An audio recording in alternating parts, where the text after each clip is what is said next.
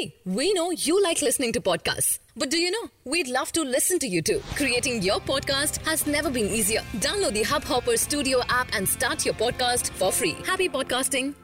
नमस्कार दोस्तों hub hopper में आपका स्वागत है हब हॉपर इंटरनेट पर कंटेंट के लिए सबसे बड़ी मोबाइल एप्लीकेशन है आज की देश और दुनिया की प्रमुख खबरें कुछ इस प्रकार हैं पाकिस्तान पीपल्स पार्टी के चेयरमैन और पाकिस्तान नेशनल असेंबली के सदस्य बिलावल भुट्टो जरदारी ने एक पत्रकार के सवाल का ऐसा जवाब दिया कि सब हैरत में पड़ गए और साथ में ठहाके भी गूंज गए। बीते दिनों बॉलीवुड एक्ट्रेस अनुष्का शर्मा के चेहरे से मिलती जुलती शक्ल वाली अमेरिकी सिंगर और सॉन्ग राइटर जूलिया माइकल्स की तस्वीर काफ़ी वायरल हुई थी। दोनों के फैंस ये देख के हैरान थे। बता दें, सेरेना गोम्स, ब्रिटनी स्पेयर्स और जस्टिन बीबर जैसे सिंगर्स के कई मशहूर गानों को जूलिया लिख चुकी हैं।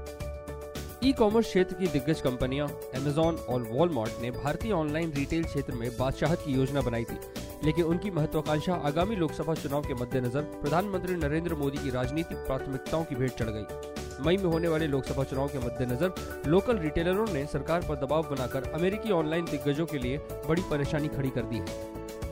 श्रीलंका के घरेलू club non descriptive cricket club NCC के कप्तान एंजिलो परेरा ने एक चार दिवसीय मैच में दो दोहरे शतक लगाकर वर्ल्ड रिकॉर्ड की बराबरी कर ली। परेरा ने प्रथम श्रेणी प्रीमियर लीग टूर्नामेंट के सिंगलीज स्पोर्ट्स क्लब के खिलाफ पहली पारी में 201 और दूसरी पारी में 231 रन बनाए। यह क्रिकेट इतिहास में दूसरी बार हुआ है कि किसी बल्लेबाज ने एक ही प्रथम श्रेणी मैच में दो दोहरे शतक जमाए हैं।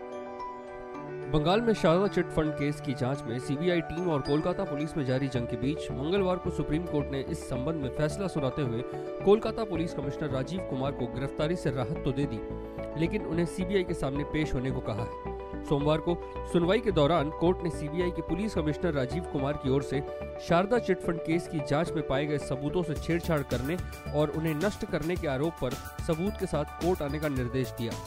आज के लिए इतना ही। हमें आशा है कि आपको यह पॉडकास्ट पसंद आया होगा। आज के विषय पर अगर आपके कुछ विचार हैं तो हमें ज़रूर बताएँ। और अगर आप हमें रोज़ाना सुनना चाहते हैं तो सब्सक्राइब बटन दबाएँ। आपको ये पॉडकास्ट अच्छा लगा तो कृपया हब हॉपर मोबाइल एप्लीकेशन को अभी डाउनलोड करें।